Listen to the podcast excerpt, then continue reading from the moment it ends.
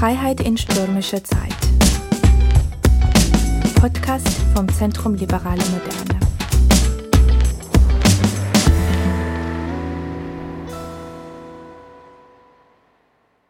Freiheit in stürmischer Zeit.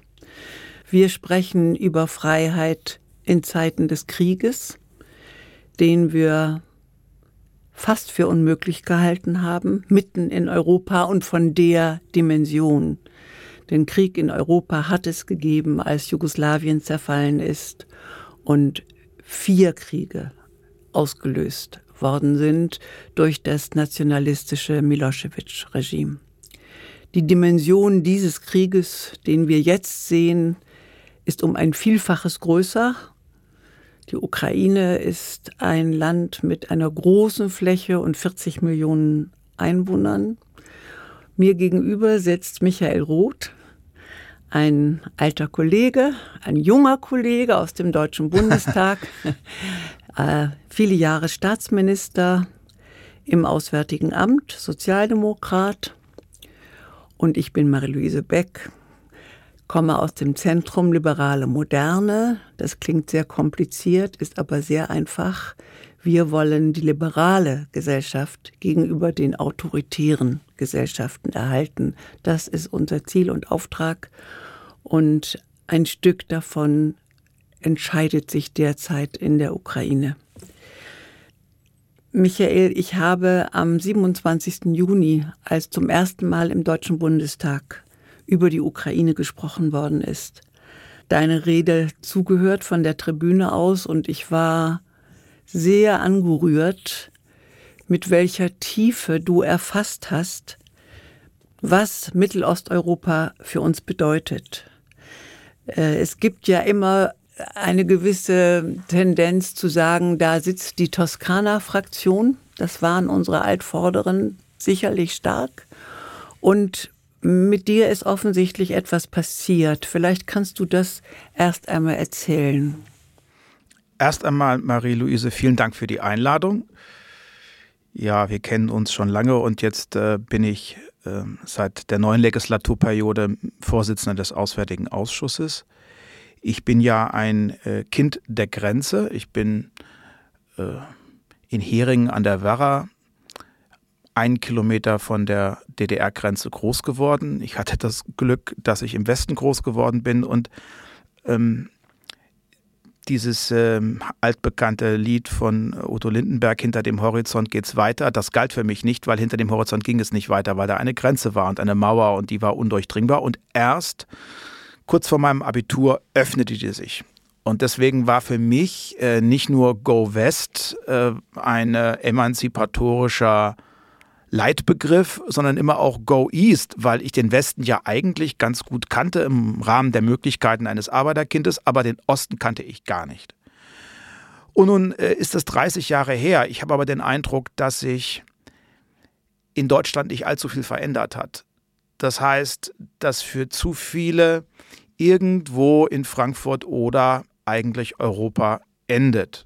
Inzwischen, mein lieber Frankfurt Oder, denn vorher wäre es die Elbe gewesen. Wir haben mit Polen in diesen 30 Jahren einen kleinen Lernfortschritt gemacht. Das ist richtig, aber ich stelle nach wie vor fest, ähm, weniger vielleicht bei jüngeren Leuten, aber Menschen meines Alters oder auch älteren, dass sich der Blick, wenn wir über Europa reden, doch sehr stark in den Süden, in den Westen und vielleicht noch in den Norden richtet, aber selten in den Osten. Und da gibt es eben dramatische Veränderungen in diesem Osten und da hat sich ja auch viel Positives entwickelt, nämlich ähm, eine Freiheits- und eine Demokratiebewegung. Aber ähm, das Ganze wird überschattet äh, von Russland, von einem äh, Präsidenten, der vermutlich weniger Angst vor NATO-Soldaten hat, sondern eher Angst vor Demokratie und Freiheit und der uns den Blick verstellt, weil viele meinen, aus falsch verstandener Rücksichtnahme, dass man eigentlich sich da nicht einmischen möge. Das ist irgendwie Putin-Land und das war doch früher Sowjetunion und ähm, das ist der Vorhof der Macht von einem autoritären Herrscher und ähm, da hat die EU und da haben wir als freiheitliche Gesellschaften wenig zu suchen.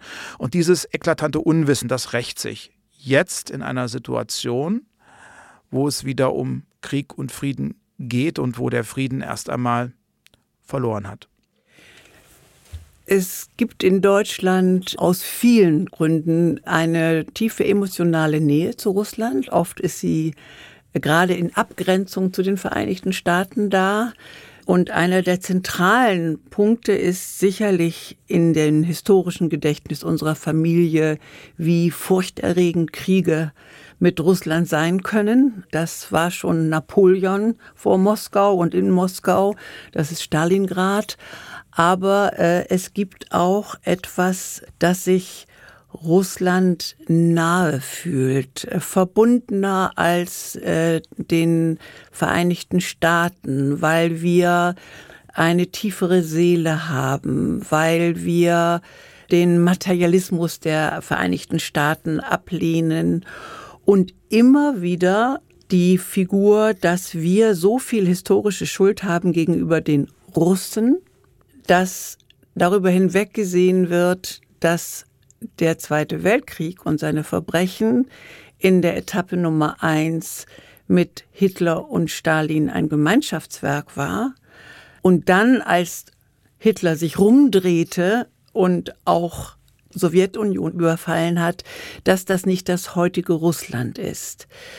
Ist das so weit weg, dass wir nicht verstehen, dass wir gegenüber der Ukraine eine historische Verantwortung haben? Was wir sicherlich auch unterschätzt haben, ist die gesellschaftliche Wirkung von putinschen Desinformationskampagnen. Nun finde ich es immer schwierig, in aufgeklärten Gesellschaften Menschen in Schutz nehmen zu wollen, die irgendwelchen Lügen aufsitzen. Aber es sind eben so einfache Narrative. Und eines der Narrative, was sich sehr tief festgesetzt hat, ist, die Sowjetunion und Russland sind identisch, weil das ja genau auch das Bestreben von Putin ist, der ja mal gesagt hat, das ist, werde ich nie vergessen, die größte Katastrophe des 20. Jahrhunderts sei der Zerfall der Sowjetunion gewesen. Und wenn wir über diese furchtbaren Leiden sprechen, über 25 Millionen Menschen, die dem Nazi-Vernichtungskrieg im Osten zum Opfer fielen, dann fokussieren wir das auf Russland, aber eben nicht auf Belarus, nicht auf die Ukraine und auf andere Staaten, die aus der Sowjetunion hervorgegangen sind. Und ähm, wir meinen ja immer, wir wüssten alles, aber wir wissen eben dann doch nicht, dass ähm, ein Vernichtungsort wie Mali Trostenes eben in Belarus lag, dass Babi Yar ein Ort ist unweit von Kiew. Äh, und das ist völlig in den Hintergrund ge gerückt und erst sehr spät, ich würde sagen eigentlich erst vor wenigen Jahren ähm, aufgearbeitet worden. Aber es ist noch nicht richtig im kollektiven Gedächtnis verankert. Und einen zweiten Punkt will ich noch aufgreifen, weil ich den auch immer wieder in Deutschland äh, so wahrnehme. Ich rede ja schon seit langem über eine neue europäische Ostpolitik. Ich weiß natürlich, dass Ostpolitik auch in vielen äh, mittelosteuropäischen Staaten mit Skepsis gesehen wird. Das kann ich auch verstehen, aber ich glaube, für mich sind zwei Dinge immer essentiell gewesen. Erstens, dass wir die Sicherheitsinteressen unserer mittelosteuropäischen Partner ähm, mitdenken und angemessen berücksichtigen. Und die haben halt nicht vergessen in Polen, dass dieses Land mehrfach von der Bildfläche verschwunden ist, weil es Deals zwischen Preußen und Russland und dem Deutschen Reich und der Sowjetunion gegangen hat und Polen einfach nicht mehr da war. Äh, deswegen gibt es immer ähm, eine Angst vor Sonderwegen zwischen Russland und Deutschland. Das ist das eine. Und das zweite ist, dass wir natürlich in Zeiten des Kalten Krieges einen sehr starken Blick auf die Mächtigen hatten, aber nicht auf die Zivilgesellschaft. Und das hat sich natürlich jetzt verändert. Das heißt, wenn wir über Länder reden wie Russland oder auch die Ukraine, dann äh, müssen wir immer auch einen Blick richten auf das, was sich zivilgesellschaftlich tut. Der Zweite Weltkrieg hat sich von der Fläche her im Wesentlichen auf eben diesen Ländern abgespielt, die du genannt hast, die die Timothy Snyder zu Recht Bloodlands nennt, getränkt von Blut im Boden. Auch die Shoah hat dort 1941 begonnen, Erschießung der jüdischen Bevölkerung, insbesondere in der Ukraine. Odessa war die drittgrößte jüdische Stadt Europas. Dort hat die Vernichtung durch deutsche und rumänische Verbrecher stattgefunden. Weshalb wenn Putin das bereits vor vielen Jahren angekündigt hat, dass für ihn der Zerfall der Sowjetunion die größte historische Katastrophe war. Und 2008, als Georgien deutlich gezeigt hatte, dass es sich Richtung Westen, einschließlich Anklopfen bei der NATO, geoutet hatte und Bundeskanzlerin Merkel, um Russland und Putin nicht zu provozieren, in Bukarest den Vorschlag der Amerikaner, die Ukraine und Georgien in MAP äh, aufzunehmen.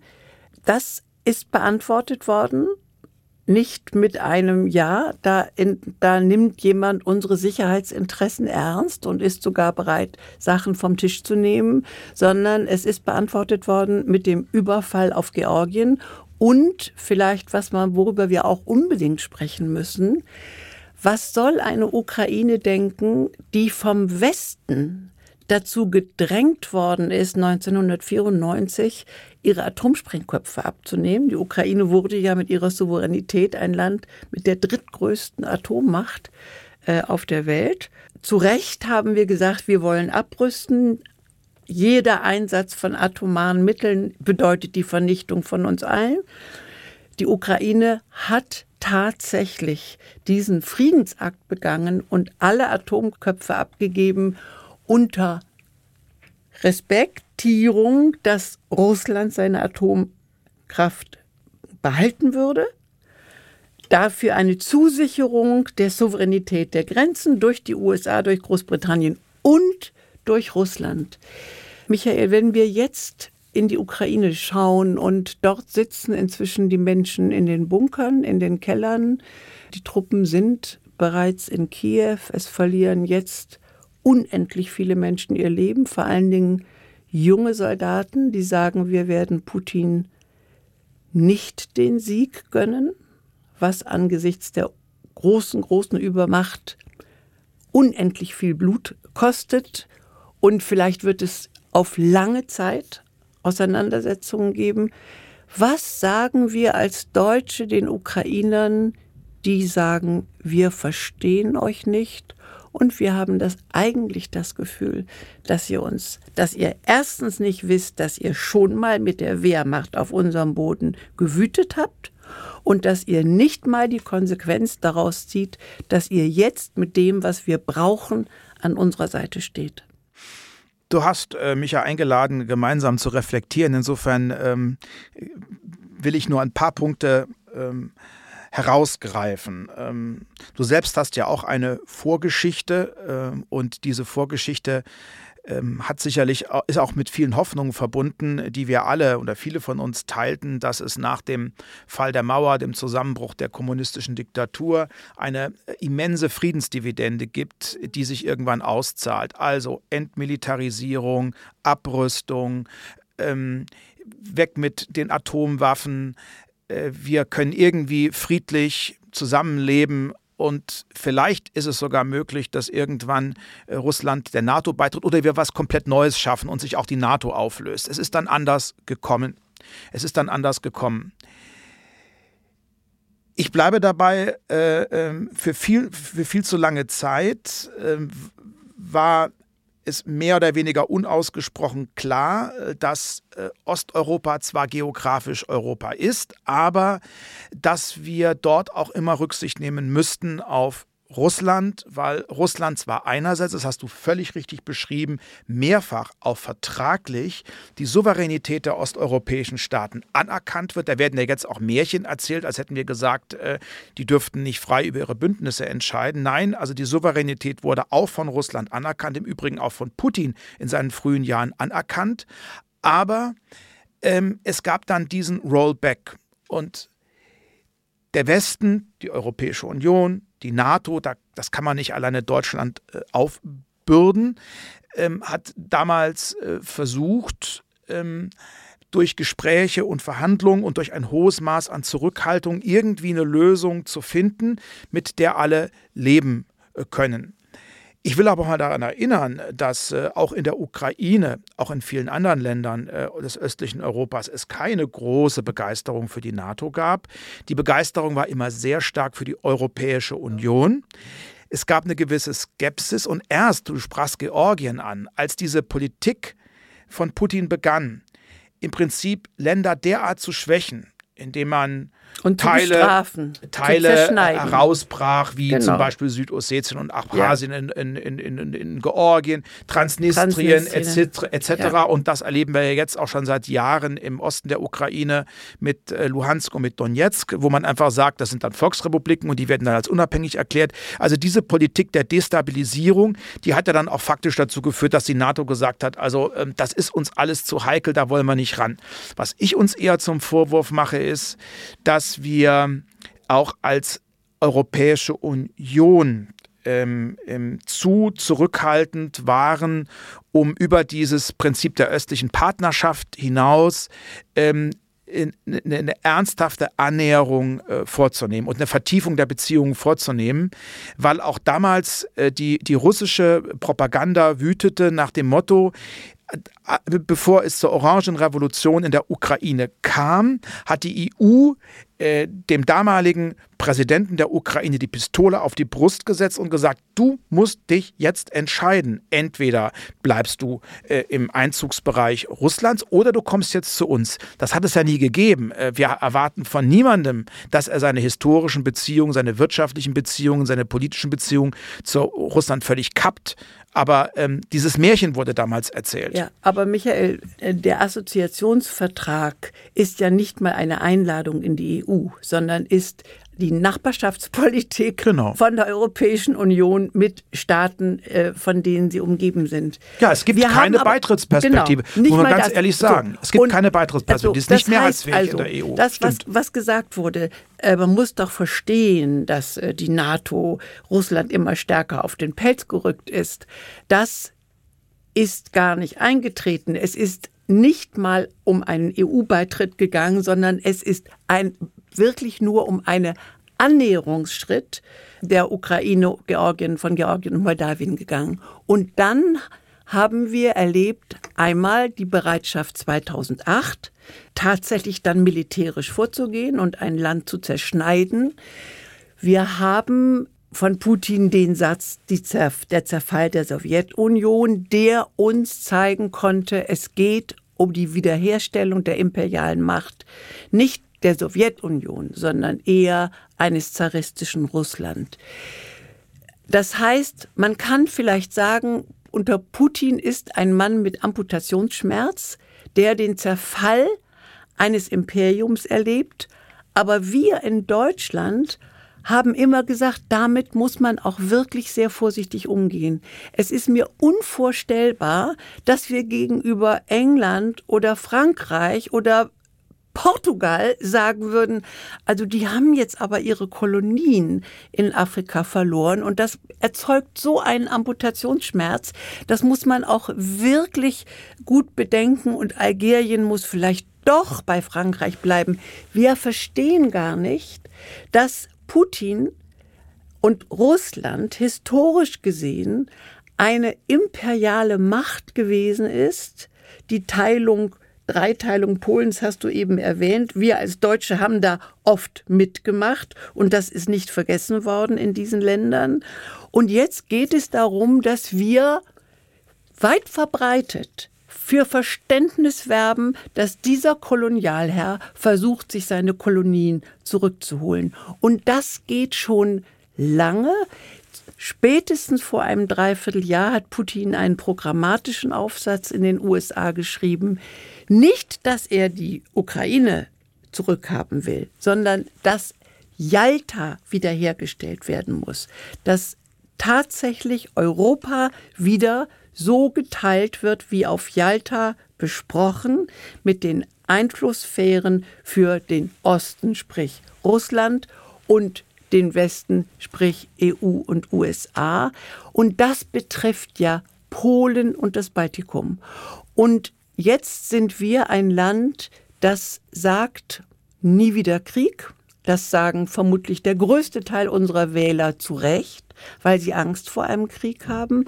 Aber wir sagen nicht, wir müssen darüber nachdenken, dass wir einen Krieg unter Umständen auch nur verhindern können, indem wir stark genug sind, dass der Gegner, der so offen erklärt, dass er zurück will zu 1945, dass wir uns dem neben dem Dialog auch stark genug präsentieren müssen. Und die Ukrainer zahlen derzeit genau den Preis dafür.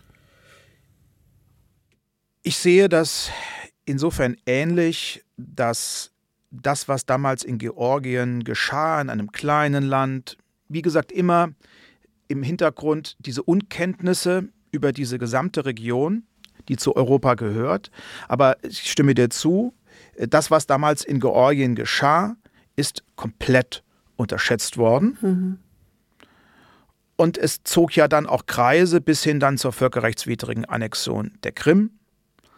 Und wenn man mal so fragt, auch hier wird es nicht wenige Stimmen geben in Deutschland, die sagen, ja, aber das ist doch alles friedlich vonstatten Natürlich. gegangen. Die ja, haben es ja selber es, entschieden, das, das haben doch ein Referendum Herz, veranstaltet. Das russische Herz schlägt für die Krim, das muss man verstehen. Das ja. war ganz weit verbreitet. Also äh, es ist eigentlich traurig, dass man das immer wieder erwähnen muss, aber ähm, eben auch bei uns äh, sind diese ganzen äh, putinschen Narrative, diese Desinformationskampagnen auf einen sehr fruchtbaren Boden gefallen und diese Kritiken müssen wir uns alle gefallen lassen. Ähm, die Dialog Bereitschaft hätte spätestens 2008 in dieser Zeit, als es in Georgien ähm, mit, mit, diesem, mit dieser Abkopplung und äh, Abspaltung von Südossetien und Abchasien begann, hätte man ähm, den Aspekt der Wehrhaftigkeit erhöhen müssen. Aber das war eine Zeit, wo das schlicht und ergreifend nicht hoch im Kurs stand. Das äh, ja, wäre weder bei den Grünen noch in der SPD noch genau. vermutlich nicht mal in der CDU, CSU ähm, mehrheitsfähig gewesen, dass man in diesen Zeiten sagt, ja, wir müssen jetzt auch wieder ähm, stärker auch militärisch auf, wir müssen unsere Verteidigung ähm, ausbauen, weil wir nur so eine Chance haben, von einer Macht ernst genommen zu werden. Das muss man ja auch mal deutlich sagen. Russland ist wirtschaftlich schwach, riesige noch Energiereserven, Rohstoffe, klar, aber keine wettbewerbsfähige Wirtschaft, ein ganz schwaches Bildungssystem, eine massive Spaltung ein zwischen Volk, ganz wenigen, ganz wenigen Reichen, Superreichen und ganz vielen Armen, die sich irgendwie so durchlavieren seit 30 Jahren und die Schlimmstes erlebt haben, aber eben militärisch massiv aufgerüstet. Und während die NATO, auch das ist ja so ein Narrativ, natürlich militärisch viel stärker dasteht, hat die NATO aber in den vergangenen Jahrzehnten das ja nie offensiv, aggressiv gegen jemanden aus, ausgenutzt. Russland hingegen hat es getan. Und ähm, das, was wir jetzt erleben, ist nicht das erste Mal, aber es ist halt ein ganz offener, aggressiver Angriffskrieg. Und ähm, Michael, ich schaue jetzt mal, auch ja? etwas äh, erschrocken, weil natürlich kann man sagen, eigentlich ist das gut orchestriert worden. Marie-Louise. Ja. Eigentlich hätten wir das alle wissen müssen. Ja. Michael, du bist noch aktiver Parlamentarier, mhm. ich nicht mehr. Du hast eben gesagt, in unserer Bevölkerung hat es dafür überhaupt keine Bereitschaft gegeben, mitzugehen. Das ist natürlich eine Frage an Demokratie und äh, Parlamentarismus, wann Parlamentarier auch die Aufgabe haben, auch Dinge auszusprechen, die nicht gerne gehört werden. Ich im Rückblick würde schon sagen, die Auseinandersetzung über die Entwicklung von Russland. Wir haben uns ein Stück vor ihr weggedrückt. Ich habe seit 2003, seit der Verhaftung von Michael Rodokowski, von dem man natürlich sagen konnte, ach, er war ja ein Oligarch und das waren ja alles Banditen, der aber wo sofort die Menschenrechtler gesagt haben, das ist eine Zäsur. Und damit konnte man das Vorhaben von Putin und das System, das hinter ihm ein KGB-System steckt, das einzige System, was die Wirren der 90er Jahre überdauert hat äh, in Russland, das hätten wir beobachten können. Der Ostausschuss der deutschen Wirtschaft wollte es nicht. Äh, es ist eigentlich wieder aufgelebt. Wir bringen die Produkte und Russland liefert uns die Rohstoffe. Das ist quasi wie in den 30er Jahren vor dem Zweiten Weltkrieg so gewesen. Wir haben, das würde ich sagen, wenn ich an die Parlamentsdebatten zurückdenke, wir haben die Augen zugemacht vor schmerzhaften Erkenntnissen und uns immer lieber auf der Seite nie wieder Krieg gehalten. Und die zweite Seite, was machen wir, wenn er da ist oder wenn er sich abzeichnet, zur Seite geschoben. Und, und ich möchte jetzt noch ein bisschen weitergehen. Wir sagen jetzt, wir werden nicht militärisch antworten. Wir geben nicht einmal den Ukrainern die Möglichkeit, sich selbst militärisch zur Wehr zu setzen. Wir agieren wirtschaftlich, aber das, was jetzt als Sanktionen beschlossen worden ist, ist erkennbar nicht etwas, was Putin wirklich jetzt massiv trifft. Wir wissen, er hat eine Portokasse, eine Kriegskasse von etwa 600 Millionen.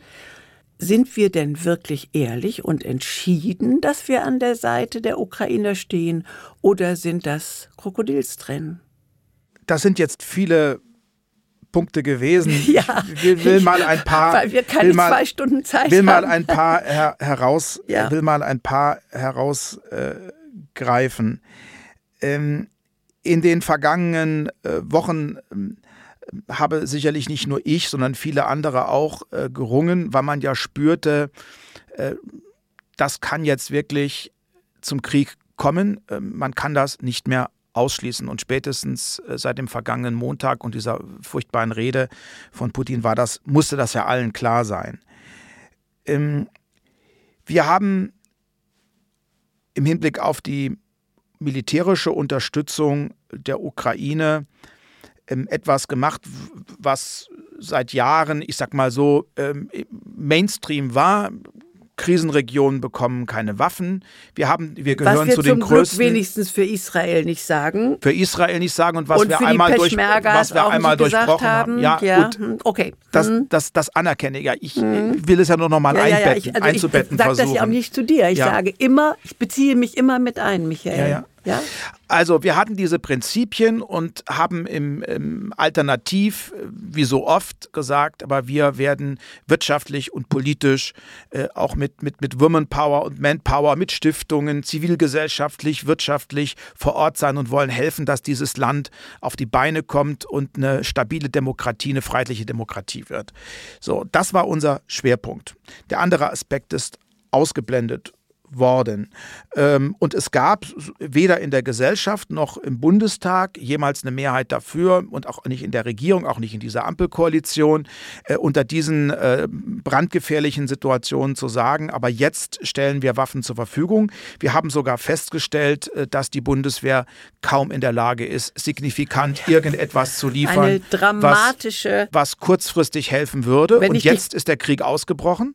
Wenn ich dich kurz Ja. unterbrechen darf, ein Generalinspekteur des Heeres, der tweetet, wir versuchen seit acht Jahren der Politik zu vermitteln, was wir brauchen. Und jetzt haben wir faktisch nichts. Ich bin angefressen. ist ja eine Un Unglaublichkeit. Ein Spiegel, der uns, der Politik vorgehalten wird. Ja, Ja. wie gesagt, da kommt dann die Friedensdividende, da Genau. kommt die Hoffnung, dass wir es mit Abrüstung schaffen und dass das, das war ja immer umstritten, den Wehretat äh, zu erhöhen, obwohl er in den letzten Jahren ja deutlich aufgestockt wurde, aber wir trotzdem noch die eklatanten, eklatanten Mängel haben. Das heißt, auch wenn wir jetzt kurzfristig wollten, können wir das nicht zur Verfügung stehen. Aber was ich einfach mal sagen möchte, weil ich ja auch Freunde und Bekannte in Kiew und in der Ukraine habe und ich deren, deren Wut und deren Schmerz natürlich verstehe, weil die mir sagen, Wirtschaftsförderung hilft uns jetzt in dieser Situation nicht. Wir werden angegriffen und das Einzige, was uns jetzt hilft, das sind die Waffen. Und das will ich wenigstens einmal gesagt haben. Ähm, nicht als Entschuldigung für mich. Ich will aber wenigstens einmal meinen Zweifel zum Ausdruck bringen. Ja, ich befürchte, dass ich mich in diesem Moment schuldig mache. Ich mache mich schuldig, ich kann mich schuldig machen, indem ich handle, indem ich zum Beispiel Waffen liefere und die dann in die falschen Hände geraten oder mit denen irgendwas Schlimmes passiert. Ich kann mich aber auch durch Nicht-Handeln schuldig machen. Und mit dieser, mit diesem Zweifel muss ich persönlich klarkommen. Und deswegen äh, werde ich auch, äh, habe ich auch in den vergangenen Tagen nicht mit stolz geschwellter Brust und mit vollem Bekenntnis gesagt, ja, es ist völlig richtig, dass wir weiterhin keine Waffen liefern. Wenn ich diese Bilder sehe, und ich war ja nie Pazifist, dann ähm, ähm, könnte ich auch es nachvollziehen und könnte ich es auch verantworten. Aber wir haben eine andere Entscheidung getroffen und ich will mir keinen schlanken Fuß machen. Jetzt einfach sagen, ich bin der Held und alle anderen sind die Doofköpfe, die es einfach nicht begreifen und verstehen. Gut, Michael, Insofern kann ich diesen Schmerz teilen. Den, diesen mich, Schmerz verstehe ja, ich und also diese Wut. Ich kann nur sagen, ich bin leider häufig in solchen Erdlöchern gewesen, die gebastelt waren, selbst gebastelte Verteidigung. Das war so in Bosnien und das war äh, an der Ostfront der Ukraine. Dass das dann ein bisschen besser wurde, äh, war zu verdanken Polen, Amerikanern, die nicht gesagt haben, die beste Friedenspolitik ist die, wenn der, der angegriffen wird, überhaupt keine Waffe hat. Mhm. Natürlich kann man sagen, dann ist am schnellsten Ruhe weil niemand sich wehrt. Was wäre, wenn uns das in Deutschland passieren würde und man würde sagen, am besten ergebt ihr euch gleich? Und jetzt will ich noch einen Schritt, den wir uns abverlangen. Ivana Klimbusch, eine Kollegin von uns aus der Rada, hat gestern gesagt, denkt an die Möglichkeit des Dritten Weltkrieges. Das ist für uns vollkommen außerhalb der Denkmöglichkeit. Vermutlich würde ich als Kriegstreiberin bezeichnet, wenn ich dazu spreche. Ich schaue auf Putin und habe, halte es für möglich, dass für ihn das ultimative Ziel ist, nicht einmal nur die Ukraine zu erobern, sondern zu zeigen, dass Russland stärker ist als die NATO und dass es die NATO eigentlich nicht mehr gibt. Und dafür hat er eine leichte Möglichkeit, nämlich 65 Kilometer Korridor von den baltischen Staaten zu Polen, also zu uns herüber, zuzumachen. Und dann steht die NATO vor der Frage, Stellen wir uns jetzt an die Seite des Baltikums oder hat Putin recht, es gibt die NATO eigentlich gar nicht mehr und Putin hat angedroht, er hat faktisch durchblicken lassen, dass er bereit ist, Atomwaffen einzusetzen. Haben wir uns also so wehrlos gemacht, dass tatsächlich jetzt Putin bestimmt, wie die europäische Geschichte weitergeht. Das sehe ich nicht so. Also es ist sicherlich Putin in den vergangenen Jahren manches gelungen und es ist ihm auch immer wieder gelungen, den Westen, die EU, die NATO zu spalten, Streit zu nähren und wir haben nicht mit einer Stimme sprechen können und das hat uns natürlich insgesamt geschwächt. Also wenn ich einen kleinen Trost empfinde, dann ist es doch der, dass wir jetzt geschlossen na, dastehen als vorher. Und man muss es ja auch mal sagen, diese ganze putinsche Aggression ja auch eine Frischzellenkur für die NATO war, die ja jetzt auf einmal äh, äh, beliebter ist denn je, weil sie auch als äh, Stabilitätsanker wahrgenommen wird und wir ja auch in Polen, in den baltischen Staaten stark präsent sind, sodass ich diese Gefahr erst einmal nicht sehe. Das schmälert aber überhaupt nicht die akute Gefahr, äh, der die Ukraine ausgesetzt ist. Ich glaube, das wäre ein Fanal, wenn am Ende, und das ist derzeit nicht auszuschließen, eine Marionette ähm, das Präsidentenamt in der Ukraine übernimmt, ein willfähriger äh, Gefährte und Helfershelfer äh, von Putin, das hätte auch dramatische Auswirkungen auf die anderen Staaten des östlichen Europas, Moldau, Georgien, die ja nach wie vor auch in ihren Gesellschaften den, den starken Drang und den Wunsch haben, sich Richtung Europa zu orientieren und nicht ähm, äh, zum Bettvorleger von Herrn Putin zu werden. Also die, diese Gefahr sehe ich nach wie vor. Umso wichtiger ist es ja jetzt auch, dass man mit einer, ähm, mit einer, mit einer Verabredung Bericht, das sage ich auch sehr deutlich. Wir haben uns immer wieder auf die NATO-Russland-Akte, Grundakte von 1997 bezogen, die besagt hat, dass ähm, einerseits Russland die Souveränität der Staaten Osteuropas anerkennt und wir äh, in die, äh, keine, dauerhaften, keine dauerhafte Militärpräsenz garantieren, keine Atomwaffen äh, äh, garantieren in den Bereichen, die mal zur Sowjetunion oder zur sowjetischen Einflusssphäre gehört haben. Das heißt, wir haben ja äh, uns ein bisschen beholfen nach der völkerrechtswidrigen Annexion der Krim mit so rotierenden Einheiten, die in den baltischen Staaten und in Polen präsent sind. Ich bin mir ziemlich sicher, das werden dann dauerhaft, wird eine dauerhafte Präsenz sein müssen, weil wir alle der bitteren Wahrheit ins Auge blicken müssen. Ähm, von Putin wird Aggression und Gewalt immer dann ausgehen, wenn er sieht, äh, er kann es tun, weil niemand sich ihm in den Weg stellt. Das heißt, wir müssen in unser politisches Vokabular den Begriff der Notwendigkeit der Abschreckungspolitik wieder aufnehmen, der nicht gerne gehört wird im äh, politischen Denken, auch ne, weder im Parlament noch in unserer Bevölkerung, die Notwendigkeit von Abschreckungspolitik. Übrigens hatte Willy Brandt mit seiner Entspannungspolitik eine sehr viel stärkere NATO Exakt. im Rücken, Exakt. als äh, heute kolportiert wird. Das ja. muss ich den Sozialdemokraten immer sagen. Mir nicht. Dir nicht, Michael. Ich weiß, du musst in den Ausschuss. Trotzdem noch eine Frage und eine Weitergabe ukrainischer Wünsche.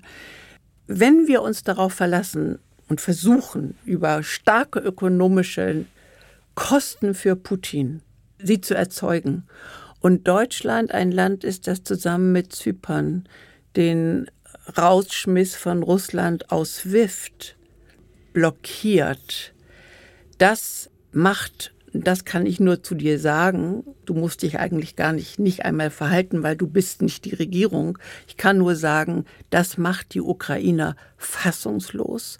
Das wird wahrgenommen und es wird wahrgenommen vor dem Hintergrund, dass man schlechte Erfahrungen mit Russland, aber auch mit Deutschland hatte. Das ist die DNA der Bloodlands von Timothy Snyder. Aus der Ukraine kommt die Botschaft, wir sitzen in den Kellern, es wird gekämpft, wir werden das Land nicht kampflos aufgeben und wir brauchen jetzt Waffen und Geld. Also ist die entscheidende Frage zum Beispiel, kann die russische Luftwaffe von oben bombardieren, vollkommen ungestört? Oder muss sie das Risiko eingehen, dass Flugzeuge vom Himmel geholt werden? Die Ukrainer haben nicht das Gefühl, dass es vollständig vorbei ist. Vielleicht wird es erst einmal vorbei sein, aber ein Land mit 40 Millionen Menschen und von der Dimension tatsächlich unter Putins Herrschaft zu bringen, Vielleicht ist es doch nicht möglich und ich hoffe, dass uns als Westen noch genug einfällt, dass wir letztlich doch der Ukraine wieder zur Freiheit verhelfen können. Das hoffe ich auch. Dazu müssen wir alle einen Beitrag leisten. Ich danke dir, Michael, für deine Zeit. Ich danke dir für die Einladung.